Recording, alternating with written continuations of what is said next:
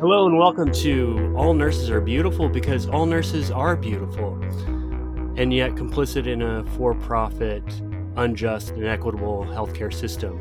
Uh, today's guest is Michael Mark Cohen, author of this beautiful book, Conspiracy of Capital, also an associate professor of American Studies and African American Studies at the University of California, Berkeley. Welcome. Did I miss anything? Is there Thank you for having me. It's a pleasure to be here. Yeah, yeah. On Twitter, you're a little bit Bill Haywood, and you uh, also curate uh, a site dedicated to Art Young, the political cartoons of Art Young. Um, what was that site? Yeah, it's called uh, uh, cartooningcapitalism.com. And yeah, it, it, it collects uh, socialist and uh, radical cartoons from the late 19th and early 20th century, but in particular the work of uh, Art Young, Arthur Henry Young, was probably American socialism's most well known and deeply beloved cartoonist. So if you have any interest in radical visualizations of anti capitalist propaganda, it's a one stop shop. Yeah, I do. Absolutely. So I'll tell you why. So, how I came about your book, I read this article about racist language, essentially. A very interesting article. I've dug a little deeper. I found this book, Conspiracy of Capital. Uh, and it really did dug into uncovering what I feel like is is kind of invisible that we are all feeling with inequity and inequality um, so starkly in our faces. So, uh, thank you for the book. Oh, thank you for reading it. That's uh, you know, yeah. books only have value if they have readers.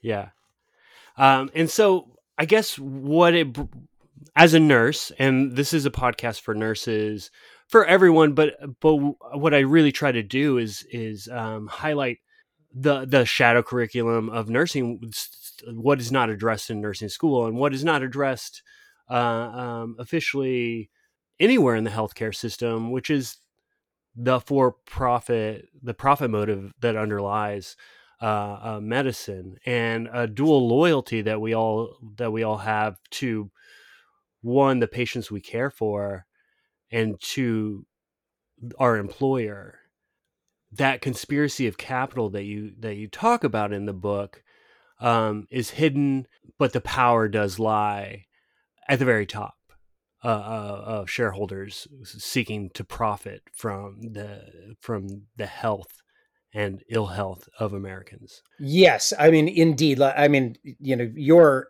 uh, understanding of what is required of nurses on the I, I, love the way you describe this as a kind of shadow curriculum that you learn the kind of medical training that is necessary but uh, how to understand the system and what the place of cops are in hospitals and what the role yeah. of you know immigration services in hospitals and emergency rooms are and how to navigate this sort of power structure is one of the kind of great complexities not just uh, you know of anyone who is motivated to come into a caring industry in which they all of a sudden find themselves bound up in economic and state political power that often you know they're not trained in they can only come to understand you know on a day by day on the job basis.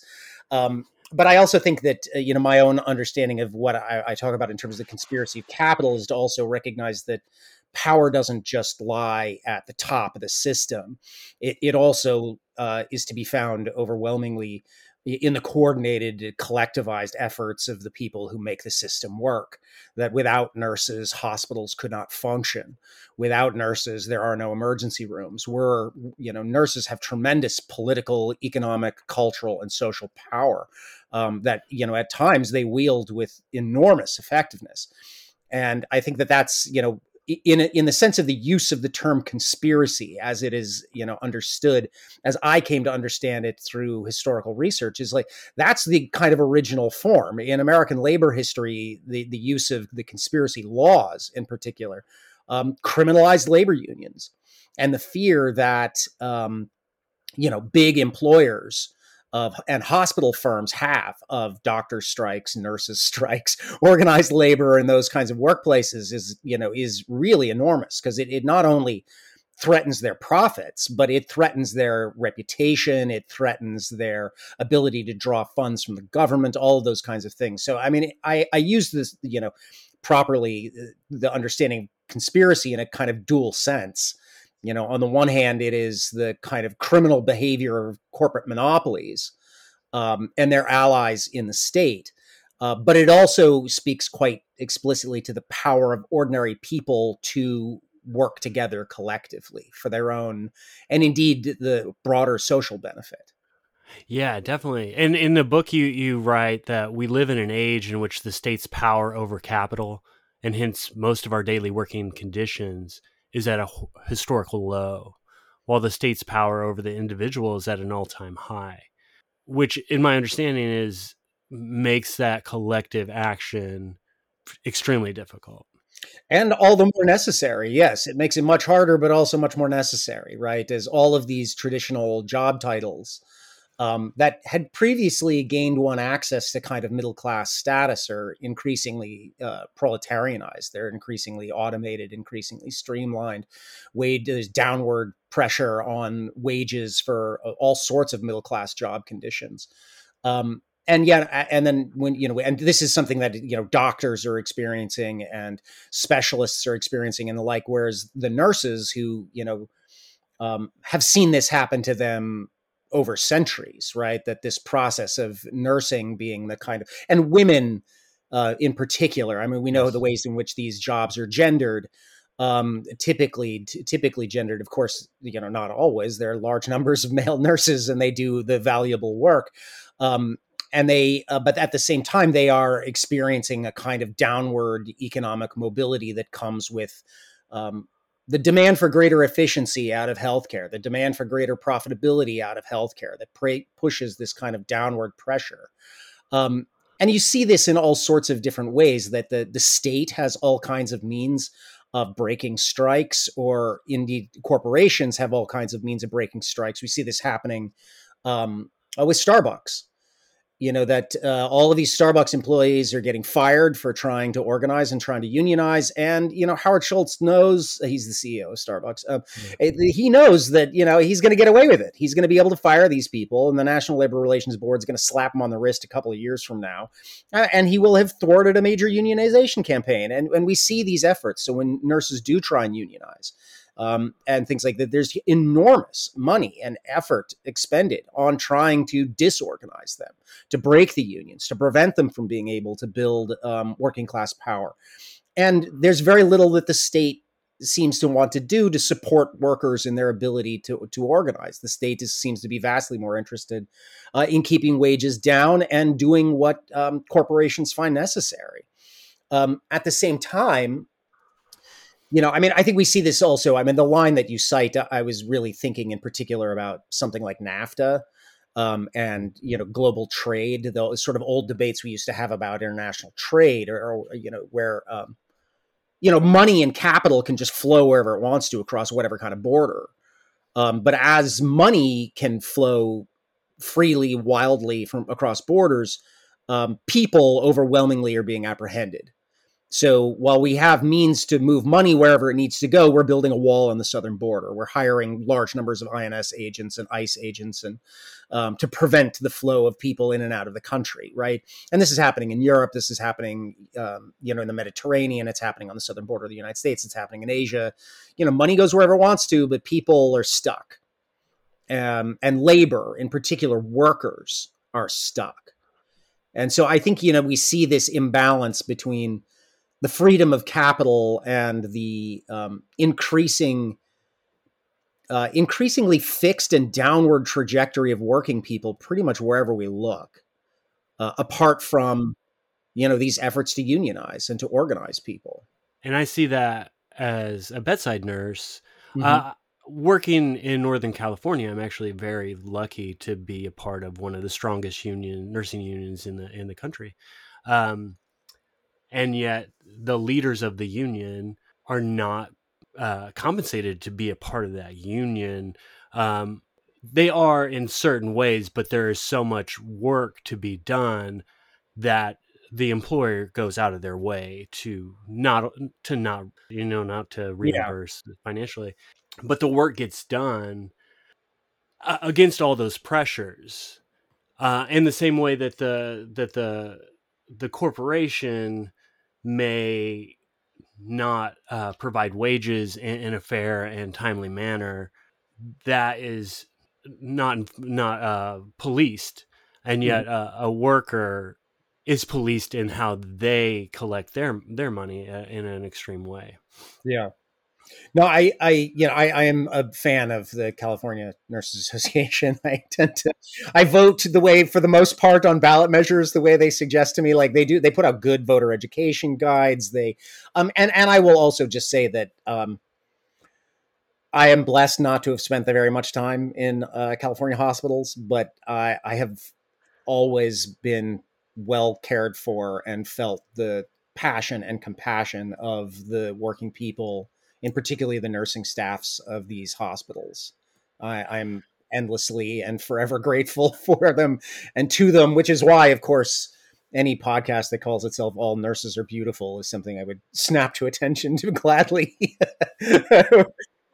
yeah, that's what's so interesting that the compassion, uh, the beauty uh, uh, of so many people in the healthcare system, almost to a person that you interact with a, as a patient, are there for really beautiful reasons, in my experience.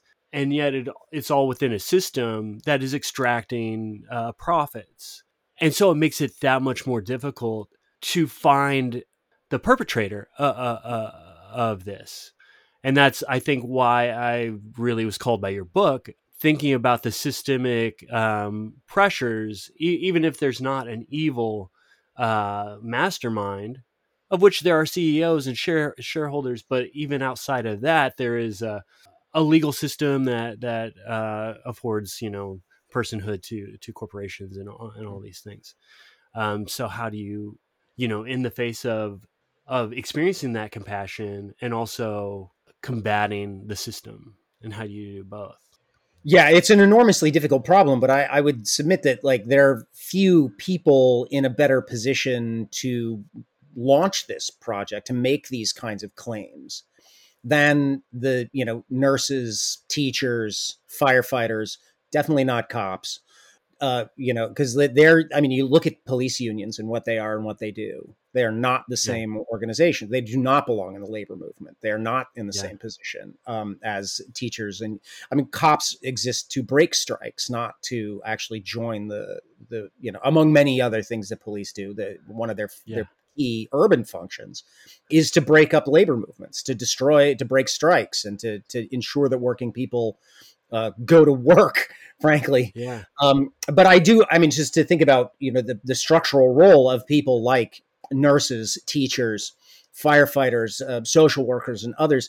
Uh, these are, are people who really do, on a daily basis, have to come into contact with um, our citizens.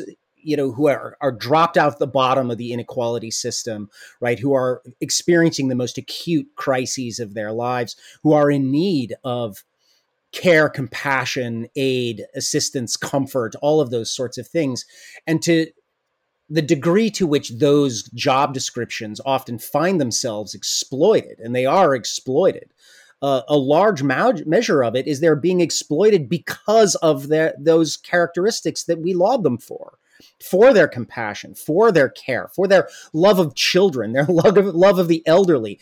You know, I mean, uh, the, the, all of these sorts of, of things, the motivations that lead someone into a job description like nursing or a home health aide. I mean, these are just unsung heroes of a, a broken civilization who clearly don't get the, the not just the remuneration, but the respect and desire and and admiration that they desire, not uh, that they deserve. Excuse me. Um, in part because right they are they do it because they know it's necessary. They do the work because they know that they serve the cause of humanity.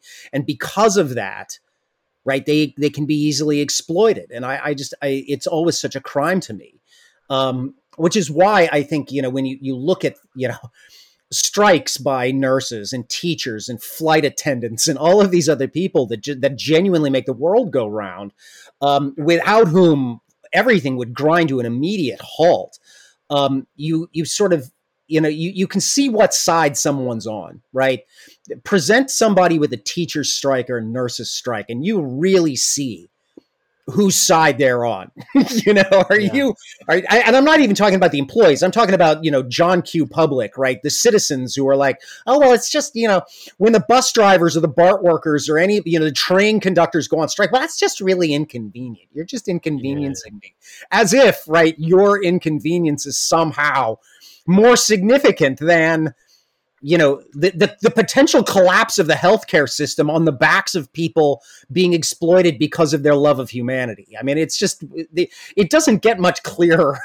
you know, in terms of whose side you're actually on, the kind of the you know we, we used to think of it in terms of you know, uh, being on the right side of history. And I, I, don't know that we necessarily, we, you know, the, the, sort of Marxist socialists don't necessarily use that language so much anymore. But to me, it's just like, are you on the side of the people who really do make the world work, or are you on the side of profits and the comfort and convenience that flow downward to you through them and out of them?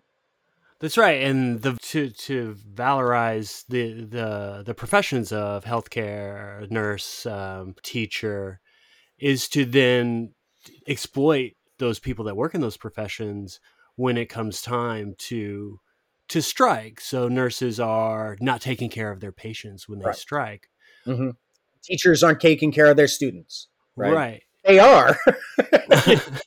they are. Like without the yeah. strike, without the pay, without the, the you know the the conditions in it. I, I, come from a family of school teachers, right? So yeah. uh, both of my parents were school teachers, and and they were in a union. Now it wasn't something that we really talked about so much as it was just the it allowed us to have a middle class. I had a middle class upbringing. Uh, because my parents' teachers' unions brought in, ensured that they brought in enough money that I could be raised in a middle class family and go to college and do all of those things. Right um, you know, teachers who are squeezed to the last dime, who have to drive 45 minutes to a school because they can't afford to live in the district in which they work. And these are the same phenomenons, of course, happening to nurses as well. You're getting lower quality teaching, you're getting lower quality childcare, you're getting lower quality medicine, you're getting lower quality healthcare um, because you're squeezing these people. Um, yes. And so it's not a mystery why the American uh, healthcare system has the highest costs and the lowest quality health outcomes. It's not a mystery. Like we know why that is.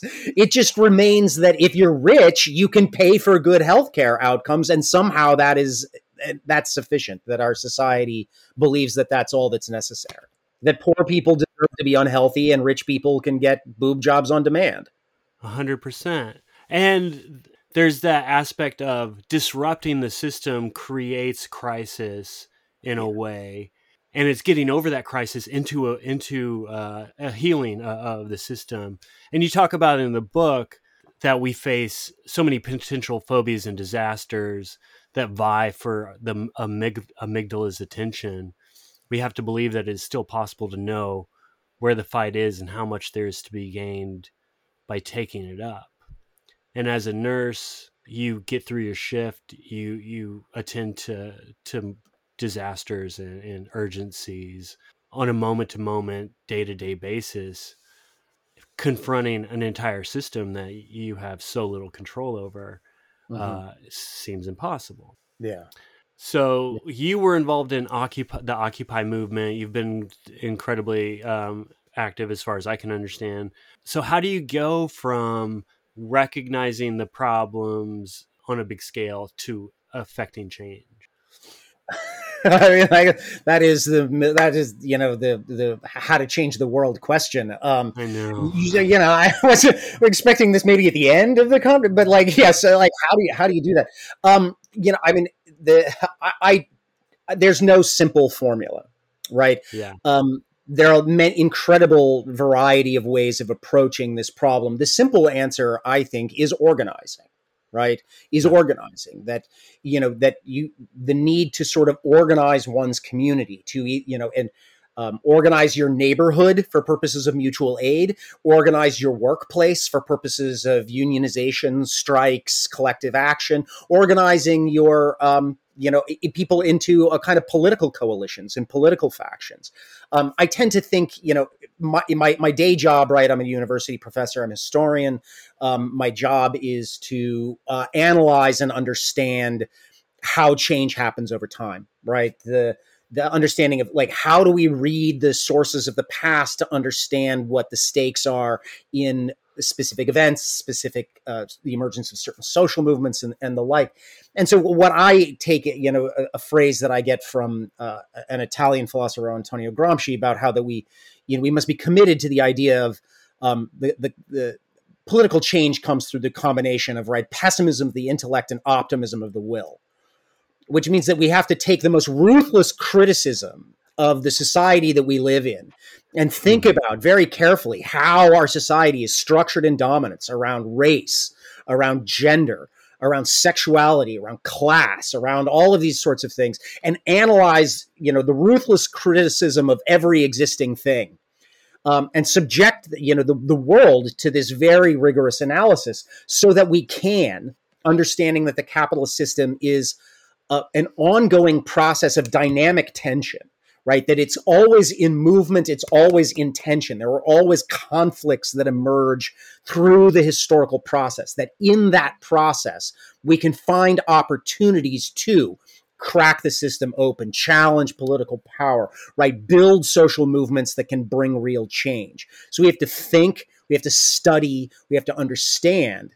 But we also have to just be willing to make leaps of faith into um, social justice campaigning and organizing, right? The, the world was made by, um, and, and historical and progressive change is made by people who throw themselves into fights that they don't know the the outcomes of right there's to, mm. to hmm. join a social movement to join a union to decide to go on strike is in many ways a kind of leap you know that um, no one knows how these things are going to turn out. You don't know when you sign on for a strike that you're going to win. You don't know that when you, you know, vote for your candidate that that person's going to win. You don't know, but you have to at some point. And this, these are these, these are never without risk, especially as you work your hmm. way down the social ladder, right? The, you know, the the poorer um, the you know poor folks, uh, people of color, uh, you know women in various uh, social circumstances. Right? It's a risky. It's not a safe thing to leap mm-hmm. into the you know the lo- people for whom the loss of a job is catastrophic, is a traumatic experience. Right? You never know. So that the you know, if if you're going to win, if this is going to turn out well.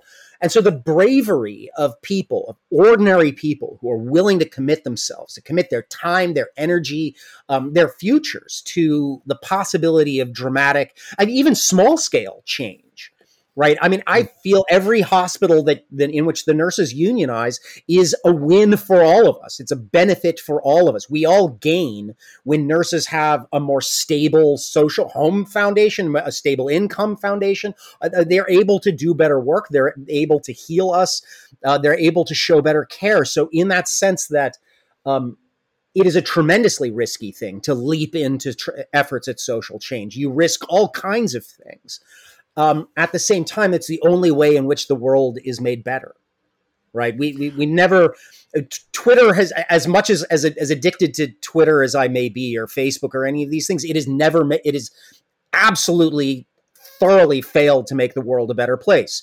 Silicon Valley's mantra of, well, we're changing the world, we're changing, yes, for the worse, dramatically for yeah. the worse, in almost every conceivable circumstance. So no one's really going to make the world a better place by tweeting or posting on Facebook, where, the way you make the world a better place is by binding with other people and leaping into the unknown of possible social transformation. And it is hella risky. It is also, quite frankly, the only thing that works. Yeah, it it's it sounds like chasing uh, discomfort in a way. And I, I see that in nursing as well. To be, in my opinion, what a good nurse um, really requires is is to control your control your uh, limbic, like the amygdala, when um, in a in a very uncomfortable situation, to the process of somatically uh, uh, becoming comfortable in, in that in that space. And it's so easy to to see injustice and to kind of paint it over, to rationalize, and to retreat into a place of comfort. And so that seems to be the work of recognizing the very uncomfortable parts of our society and living in that spot uh, in that space and then trying to do something about it and then you say that the the the work is is taken on in this heroic fashion, but often it's a burden that's placed on on someone that has no no other options. And as nurses, I think we are generally in a position of relative safety to kind of push back. Yeah, that's an interesting thought. I mean, I guess like, you know, on the one hand, I'm thinking about, you know, the the leading cause of like miners strikes around the world, not just in the United States, are disasters, right? There's a yeah. mine cave in, miners are burned alive underground, like horrible deaths, and their families then rise up, and we have a miners' strike in Butte, Montana, or in South Africa, or somewhere in China, right? Um, at the same time, like I, you know, your your idea about the, and that's where you know the kind of militancy grows out of like workplace safety issues and um, the the profits that uh, that are are being siphoned out of a mine that are, that should be spent on workplace safety issues, things like that. At the same time, you, I mean, I just think about what nurses have gone through in the last two and a half years, in which yeah. I don't I don't want to know how many of them. I mean, I do want to know how many of them have died from COVID, from all the you know the, the, the being a nurse in the middle of a pandemic. I mean, you couldn't think of a more dangerous place, especially in those early days where we didn't really know mm-hmm. what the disease was, in which there wasn't enough PPE going around. All those photos, like, I mean, it's how quickly for, we forget. But two and a half years ago, all these photos of nurses wearing garbage bags and, you know, really just horrible, you know, that what they had to do in order to keep themselves alive in the middle of this absolutely mysterious, you know, murderous pandemic. Um, you know, I mean, I, I think on the one hand, is it safer to be a nurse than a coal miner? Maybe you know it probably wasn't you know in you know in early 2020 i, I can assure you it was not. But you know i mean overall historically speaking yes it probably is but like you know in a in a certain sense like strikes workplace organization comes out of all sorts of reasons on the ground. Very mm-hmm. rarely are strikes motivated by someone's abstract desire for socialism say you know? Yeah. like that's not usually what where strikes come from. You don't have some like a communist nurse who's just like we're gonna go on strike because communism. Is well i mean you might persuade a couple of people but you're not going to get the whole floor to go out on that basis. What you're going to get the floor to go out on the basis of is you know all of these other kinds of things. They're stealing our wages. They're not paying us proper overtime. The scheduling system is screwed up. We got this doctor that sexually harasses everyone every time they're on the floor right? You got like all of these sorts of those kinds of on the ground workplace issues that make the workplace work that make the workplace effective that make the workplace safe all of those kinds of things that's what motivates people to do this. It's you know and and I, I think we also have that sense that says well you know, if, if you're not, you know, horribly oppressed, then why, what are you complaining for? And it's like, that's a terrible standard. you know, yeah. that's not, that's not a, that's the kind of version that says like anything, anything short of just outright chattel slavery is acceptable in the workplace. Yeah. And that's not true. We know that's not true, right? Uh, I, you know, any time that the necessary labor is undercompensated, people are disrespected, like that's grounds for collective action. That's g- grounds for you know because you don't see a lot of nurses like the, the idea that like nurses or teachers are somehow being greedy is the yeah. most outrageous you know i mean really let's let's let's talk about greed. Like where's the where's the greed right? I, I, it is not right. a nurse that wants to be paid $25 an hour. That's not greed. That's necessity yeah, I appreciate you pushing back on my in defense of nurses. I guess uh, there's there's the idea of uh, it's it's very difficult to organize in early days of pandemic whenever there was just a need for PPE and and pushing yeah. and fighting for this very tangible uh, very winnable um, fight and now two and a half years in continuing to fight against the greed uh, of the system which a lot of people are doing. I feel like just the call to action, recognizing the problem, um, I guess is is my is my goal with this podcast. Yeah, because it takes a few years as a nurse to be uh, proficient at the at the task. Mm-hmm. To be in a in a position to even recognize like the larger social impact uh, of day in day out being in the hospital, right? I, I the demands are so extensive right let Mm. alone just the the medical knowledge that's required let alone and training that's required let alone the emotional labor let alone the kind of intellectual rigor of mapping the the economic system of the hospital structure i mean I, I so much of it is you know i just think about the early days of the pandemic and you're right because there were like nurses did threaten to go on strike Hmm.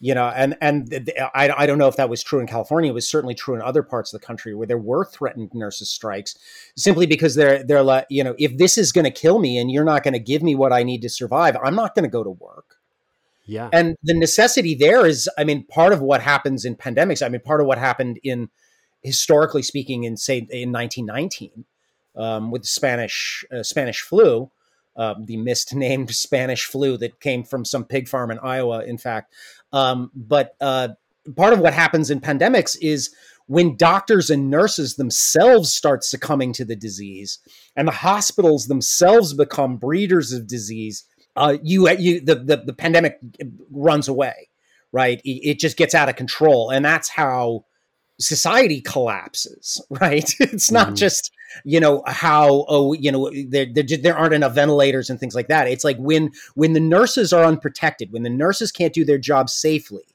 then the pandemic can truly just ignite. And when nurses and doctors start dying of the disease, then what is there to stop it?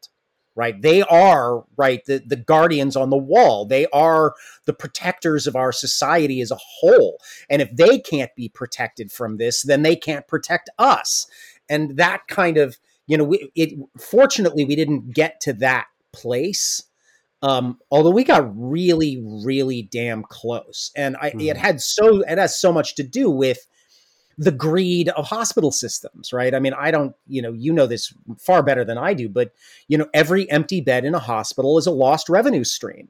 So hospitals don't have um, what they call surge capacity, right, to deal with, um, you know, namely just a bunch of empty beds, so that when a pandemic does happen or some disaster strikes, they can fill the hospital up. But there's a bunch of empty beds. Hospitals driven by profit motives don't have a lot of empty beds because they're just empty revenue streams, and they're nurses who's you know are being paid to walk empty wards. Well that's is inefficient in the model of capitalism. It's a, an absolute necessity when it comes to public health and the future of public health and how do we avert these various disasters. But from the point of view of the profitability of the healthcare industry it's it's inefficient. Now i mean this is why you got spectacles of china building hospitals in 10 days. An entire hmm. hospital gets built in 10 days you know i mean these kinds of amazing feats that uh, were totally necessary Yeah. you know but also in the us you get these horrible scenes of like you know rented trailers serving as excess morgues and things like this you know and like mass Yeah. graves in new york city and things like this because the, the profit driven healthcare system is so brittle and in its lack of excess capacity that even a tiny surge of demand caused it caused it to snap pretty quickly Right. And outside of the infrastructure of the hospital and the beds, there's this just in time staffing where um, you don't have nursing staff capable of, of, uh, uh, uh, of addressing a surge. You have the travel nurse phenomenon where you're paying nurses to come in from out of out of state, which create uh, unsafe conditions. You're throwing people into you know whatever fires have already been created, and then there's a pushback against those nurses making a lot of money, which is a response to the greed of the hospitals not staffing in a way to to address these surges. A circular logic uh, um, that falls onto suddenly the nurses. Right. I mean, this is exactly it, right? Like capitalism loves um, an unregulated or deregulated labor market until all of a sudden, right, that deregulation creates conditions in which working people can make a lot of money. And all of a Yeah. sudden, the costs of the business go way up. Now, I understand the friction that causes within. I mean, I hear what you're saying about the friction that causes within a hospital, and like this nurse is making a tremendous amount more money because they just flew in from wherever, as opposed to this one, and that that causes all kinds of problems. But but but capitalism being what it is you know like you want a deregulated labor market well this is a deregulated labor market. And yeah you're going to bet the capital is going to benefit from that most of the time until all of a sudden you're not. And now you're paying extravagant costs for the same labor that you had seek to drive out 6 months earlier. You know i mean it's it, it you, you can see how you know, capital is going to get, they, they have ways of getting what they want, right? They have all of this mm. kind of leverage over not just labor markets, but the way that we think about workers and the yeah. role of workers in a society. Who's supposed to do what kind of job?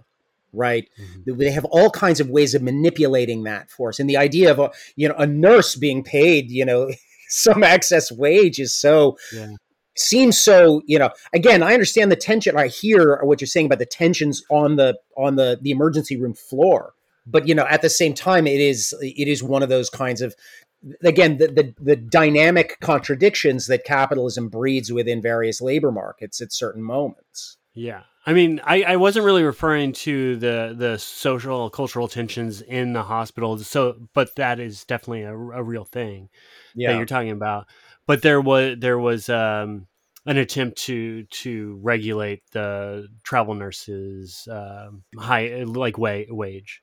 Right, because if, if, wages are going up, we need to regulate them back downward. Uh, and then there's also like uh, fast food workers.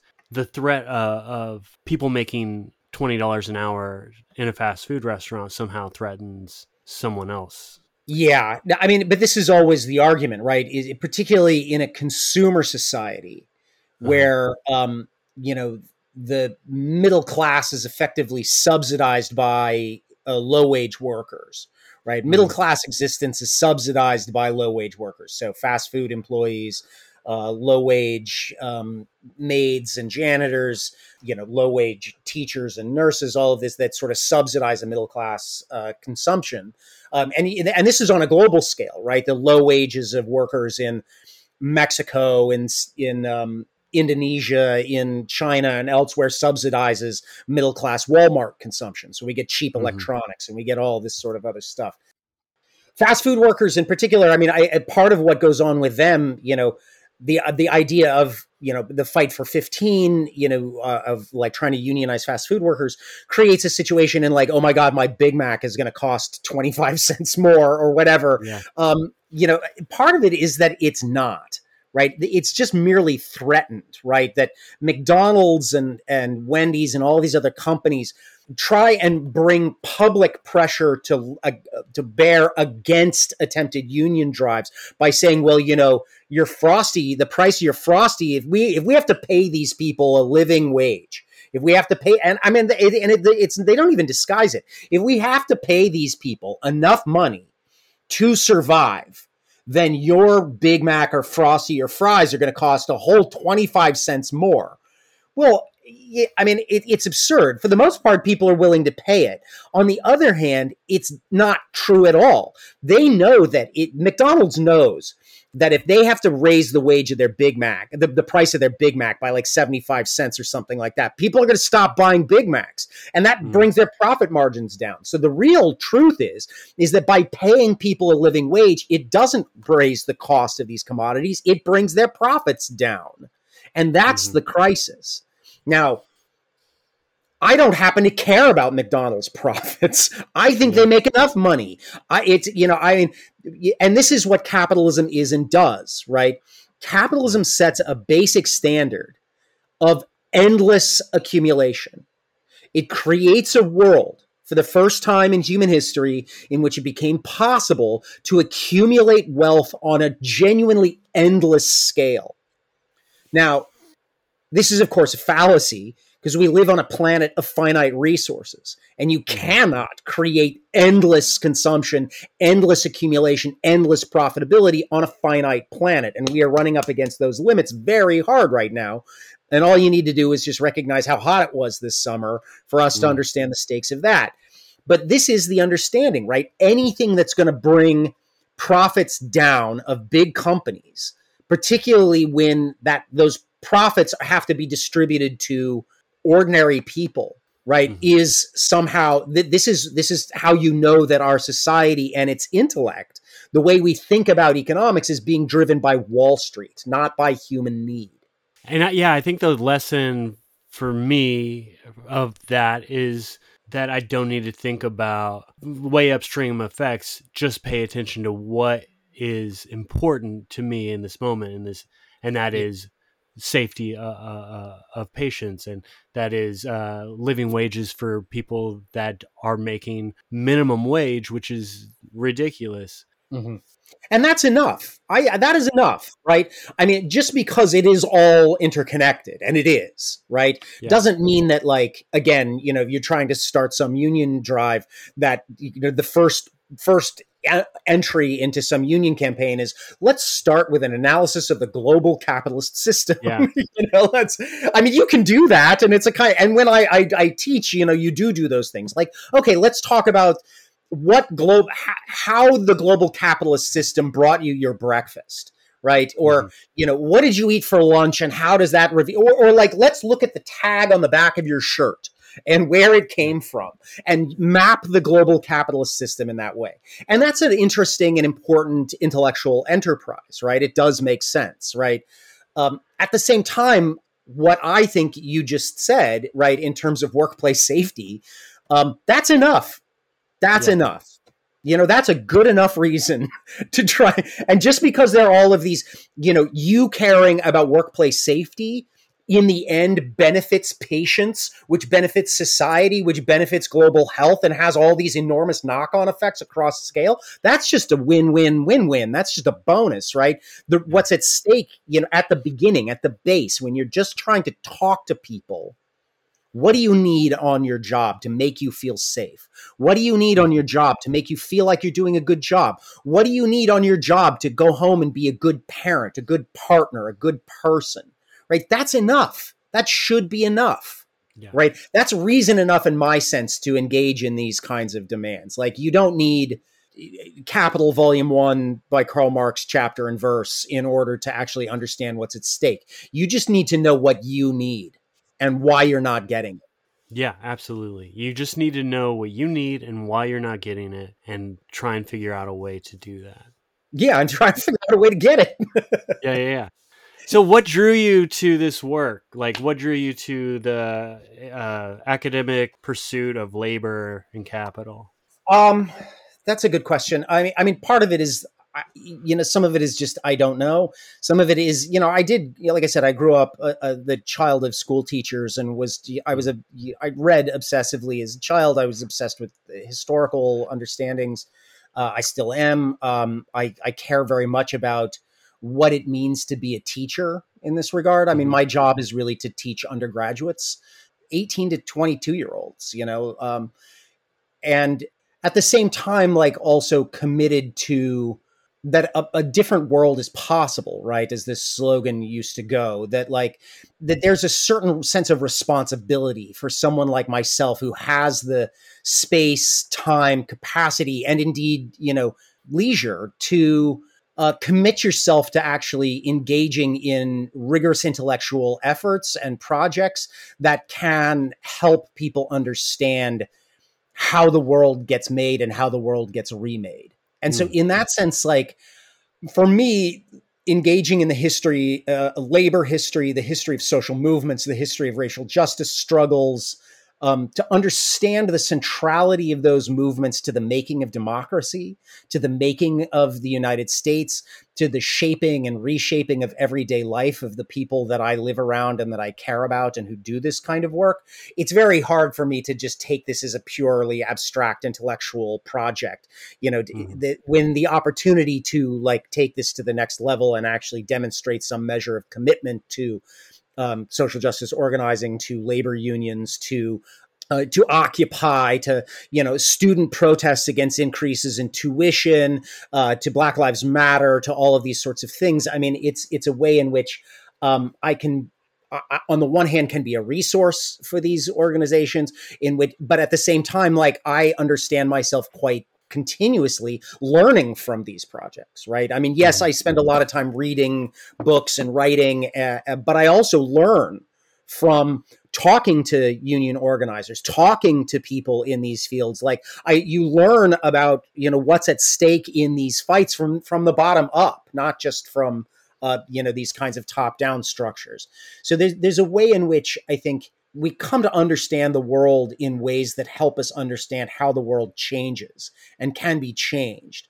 That we come to understand the nature of power by learning about the ways in which ordinary people claim power. They activate power. They um, they they they bring it to bear in their own lives in their own worlds. And those stories to me are so kind of relentlessly um, inspiring that it's kind mm-hmm. of hard not to get um, caught up in them to you know to to sort of championing champion them. And so you know as a as a scholar uh, you know as a researcher you know there, there are endless kind of intellectual traditions one can sort of find themselves in. There's all kinds of political economic theories that are broadly available to you. Um, but i tend to gravitate to the ones that see the world moving uh, and the world changing based upon the ways in which ordinary people seek to create their own history and I think that's what motivates me. Like, um, I think that you know what motivates me is the under the sort of basic understanding that human beings create their own history.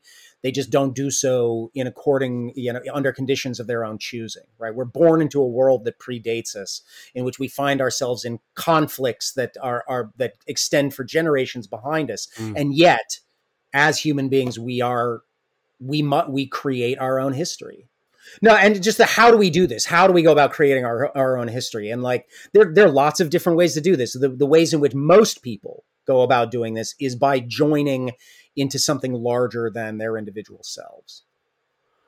Do you have any recommendations uh, uh, of books or movies or TV to kind of Sure. I mean, obviously, I'm full of them. I have endless, you know, like I mean, you know, uh, endless books, and yeah, I got I like gobsmacking quantities of them.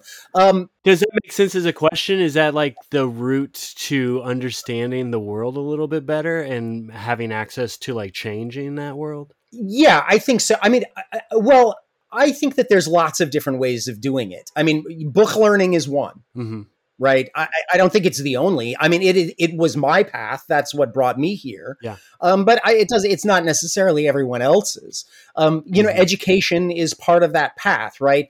I think conversation, just dialogue, become ways mm-hmm. in which people come to understand something larger than themselves. Um, you know, people seeking emergency solutions in crisis situations, right, become ways in which people uh, find and understand uh, a world that is bigger than themselves. I mean, if you want suggestions, I mean, really basic level, there, I mean, I would give you two off the top of my head. One is quite situational, which I, I would say is you know, Barbara Ehrenreich's book from I think 2010 called Nickel and Dimed is still an extraordinarily good book. Um, and this is in part because Barbara Ehrenreich just died, and um, and she was a kind of major uh, influence on a you know a whole generation of women's mm-hmm. healthcare workers in particular. She wrote a, a, great book with Deirdre English back in the in the, in the 70s um, uh, called For Her Own Good, uh, about the ways in which women's medicine was disrespected and uh, knowledge of women's bodies was uh, you know, kind of systemically uh, exiled from um, modern medicine through the 18th, 19th, uh, and into the 20th century. Uh, she also wrote a great book about witches and oh, wow. you know the role of like midwives and witches and the hatred. I, midwives, witches, and nurses. I think might even be the title of the book. it's been a very long time since I've read it, but Barbara Ehrenreich, a really kind of great thinker uh, in this regard. Um, Nickel and Dimed was one of her later books, and it, it's a story about now she has a phd in biology um, you know and uh, came from a kind of her father was a coal miner i believe or a copper miner um, and experienced this intense class mobility and she uh, you know um, she herself got a phd and was part of a kind of women's movement and a socialist feminist movements um, and wrote these kind of magnificent books in the women's health uh, campaigns but then eventually went on to um, write this book, Nickel and Dimed, in which she basically went undercover. At, or not even undercover, but just, she she as a middle class white woman went out and got a low wage job and just tried to make it hmm. work. yeah. and could always sort of write about. So she ends up being like a waitress in Florida and a maid in Minnesota, and or no, a maid somewhere in upstate New York, I think. And then um, it's been a while since I've read this book, but then she gets mm-hmm. a job at Walmart in Minnesota. Yeah. But it's not even about like being in working in a Walmart. It's about trying to save enough money to get a deposit on an apartment. Mm-hmm. Right. And the real struggles of low wage workers and like these women in the, the kind of Merry Maids that she works for, I, I think in Maine, um, women are going to work sick, like desperately sick because she can't, they can't afford to take the day off, you know, to lose the wages and let alone can't afford to go to a hospital. Right. Or go to, to get a doctor. Um, these are really powerful books about the ways in which working class people often make a way out of no way, and in which working class people subsidize middle class comfort and consumption. Mm-hmm. Um, the other thing I would suggest, and this is a, a, real throwback, but you can definitely find it. It is available for free on YouTube, uh, which is a film from 1954 called Salt of the Earth it's absolutely one of my most favorite films. Um, and it's about a miners' strike in New Mexico in the 1950s, about white and Mexican mine workers who go on strike against the company. But what it's really about is the racial and gender relationships between the miners and their wives. And so the hero of the story is actually a miner's wife who comes into a kind of self realization of her own power by organizing uh, with the other wives of the striking miners. Um, it's it's an exceptionally beautiful film. Uh, it was banned across the country when it was made in 1954. It was officially blacklisted as a film. Um, but I, I just I think you know every conceivable contemporary issue about race, class, and gender is somewhere explicitly presented uh, in this film uh, it, from 1954. It's called Salt of the Earth. Like that. Uh, if you want a movie, that's my that's my go to. That's my favorite. Yeah, that's amazing. That sounds amazing. It's not about nurses, unfortunately, but you know. Wow. I have plenty of experience. Uh, I don't need to see a movie about a nurse. yeah. Yeah, I'm trying to think like what the what what the the, the sort of workplace drama of nursing and ho- well, I mean, there's endless, right? I mean, it's the St. Elsewhere and and you know the endless TV dramas about hospitals, right? Yeah, in which the nurses are all well paid and sexy, and you know yeah. sleeping with doctors and stuff like that.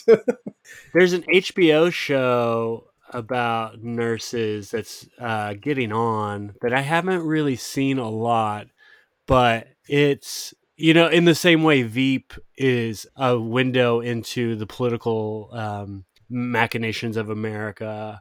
Mm-hmm. Um, I think that this comedy, the small amount I've seen of it, it, it, kind of shows what it's like the living experience, the lived experience of being a nurse. I can't remember who made the claim of like the question of like what show really gives you a look into the uh, the White House. Is one of the crooked media guys who used to be speechwriters for Obama and someone's like, "Was it West Wing? Is it any of these shows?" And they're like, "No, it's, Veep. It's just a bumbling like uh, comedy of errors." And yeah. that's happens in hospitals. A comedy like we're just trying to get through, and there's so many ways that it goes wrong that aren't catastrophes, but it's just right. making things work. Right? Yeah. No, that's that's well, that's well, yeah. I mean, there's like medical dramas are just such a standard of um, yeah. serialized television. They just have been for, I mean, like soap operas, you know, General Hospitals, the soap opera was, I mean, it's probably still on for all I know. Yeah. you know, there's just so many of the, you know, and they, they cover every con- conceivable genre. I mean, there's one that I'm missing. I, I, I will admit to you, I, I can't watch medical dramas. Like I just, yeah. I've never been able to watch them. and I don't even work in hospitals, but I can't make myself watch them. So um, for anybody who's listening, no disrespect you you know you're you, you get to take your pleasure where you want your pleasure i don't look down on them i just can't consume yeah. them myself no m- me me either i wouldn't watch it yeah no it's just like why would i come home from work and then watch work you know it's like yeah yeah i mean there was a tv show that was on uh, netflix a short uh, limited run series called the chair um, that was about uh, you know Sandra O oh becomes the chair of the English department at her small liberal arts university, and I, I watched like the opening fifteen minutes of this, and I'm like, no, that just looks like a day at work. I can't, I cannot yeah. do And of course, like every every academic on Twitter was obsessed with this show, and I'm just like, why? Don't you, aren't yeah. you tired of your job? Don't you don't you do it for enough hours? Did you have to come home and like watch it on TV too? Uh, if you're looking for uh, uh, something uh, medical, the there's a documentary, short documentary called Extre- "In Extremis" or "Extremis," I believe. That show it was actually filmed at Highland Hospital in Oakland. Uh, shows the li- like uh, kind of vignettes of people um, faced with end of life care in, in the ICU at Highland Hospital, um, which shows kind of a look behind the curtain of like what the lived experience is uh, uh, of facing the mortal like um, components of end of life care that it's easy to not pay attention to until you're faced with it and it's too late to really i mean then you're in a you know a limbic place where you can't yeah. that uh, that sounds intense. Yeah. Necessarily. Yes, extremely intense.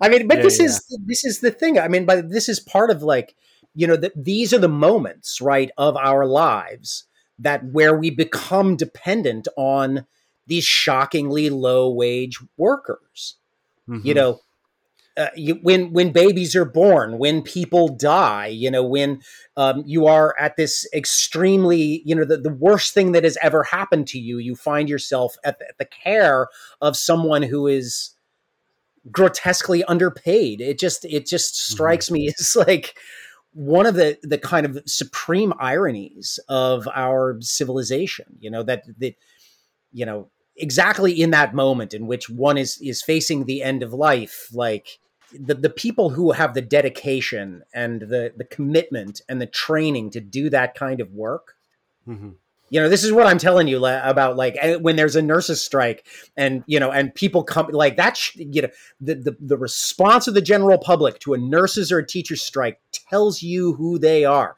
that if you yeah. want someone to tell you who they are talk to them about a nurses strike and watch their response if they're you know just yeah.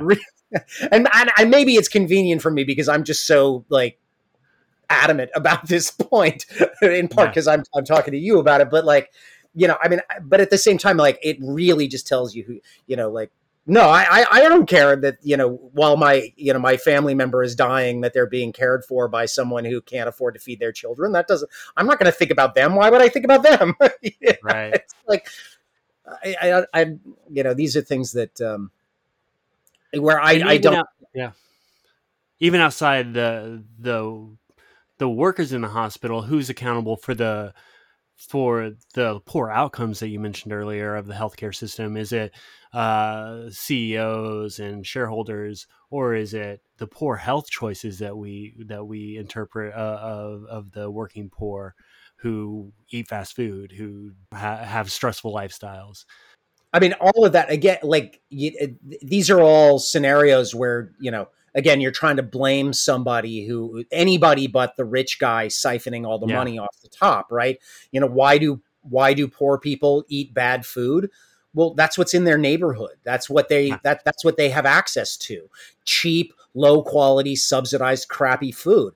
I mean, this is you know you, you you wanted the answer to that question. It's in the agriculture. Ask Nancy Pelosi every time she passes the agriculture bill. Why are we yeah. subsidizing corn syrup? You know in in in Europe they subsidize good food. They subsidize wine you know? I mean other countries subsidize like far healthier food products because it keeps their population healthy. In the united yeah. states we subsidize really just garbage food and so the only food that's available in the most marginalized um, impoverished neighborhoods. It's it's you know it's it's why do poor people have bad jobs and poor food because that's what they are subjected to, right? That's what they've been redlined into. That's what they have access to. Um, that's what they've been acculturated into. All of those kinds of things. It's not their fault. And I mean, you said it. Racism is stressful. Racism literally kills people. Racism causes heart disease. It causes diabetes. And I'm, I'm not, this isn't several steps. I mean, it's just people who experience racial stress on a daily basis have heart disease. right they mm-hmm. have diabetes they they suffer from obesity i mean it's you know racism and poverty is a form of violence it kills absolutely a great book on that topic inflamed the anatomy of injustice i think is the full title but inflamed it was written by it was co-authored by uh, uh, a physician at ucsf that really goes into the consequences uh, uh of racial and class inequality um, and it's a beautiful book. I highly recommend. Yeah, yeah. I uh, that I I wrote that down. I, I remember seeing that when it came out. I saw an interview with them, and it struck me as like a really fruitful combination of someone who is like a physician and someone who's like a food science scholar, like working together, like in this. I mean, I, like or that made it might even be a nurse, like, um, you know, that that I, I wrote that one down. Thank you. Yeah. See, I'm, I'm always taking recommendations and tips myself. Good. I just hand them out. I solicit them as well. Thank you. uh, well, I'm going to be respectful of your time. I, I really, I'm, re- I really thank you for for taking the time to talk to me. Uh, we just scratched the surface, but I, I, I had a great conversation. At the end of these interviews, I ask about a recommendation. So I already asked a recommendation, a book, movie, um, TV, or whatever but that's on the on the that was on the topic of, uh, uh, of your work but just in general like what you do in your spare time what you what you consume in your like is there anything that you're just loving well you know i i i, I have a dog that makes me very yeah. happy I like dog perfect yeah yeah i love my dog and the uh the uh, the dog parks in the the east bay um, yeah. because I, that, I, I live in Berkeley, and the, so like there's a great dog infrastructure. Um, I I love my bicycle. I like riding my bicycle. I'm I'm you know I'm I, am i am the, the the the enthusiastic, you know, strictly keep to myself old guy fan of uh, bike party which we do in the East Bay. Um, you know, it's like East Bay Bike Party. We Just find them on Instagram. Join us. Like we do big like group bike rides in the middle of the night every on the second Friday of a month. Um, it's just pure joy to ride a bicycle at night with a bunch of people. You know, towing sound systems makes me very happy. I, I, I, do. I just kind of g- deeply love that. You know, and I think that you know, I think like those, you know, my dog, my family, my bicycle, the, those are things that definitely keep me alive. I mean, I, I, I read constantly. I'm always consuming things. Yeah. Um, but you know, I've already given you the titles of books, so I'll, I'll, I'll stop with that. But like, that's beautiful. Yeah. You know, the, the trying to, yeah, I, the mind is always moving. So sometimes it's, you got to move the body as well. So yeah, I learned that I think from a nurse somewhere. yeah. Perfect. Awesome. Thank you so much. Certainly. My pleasure.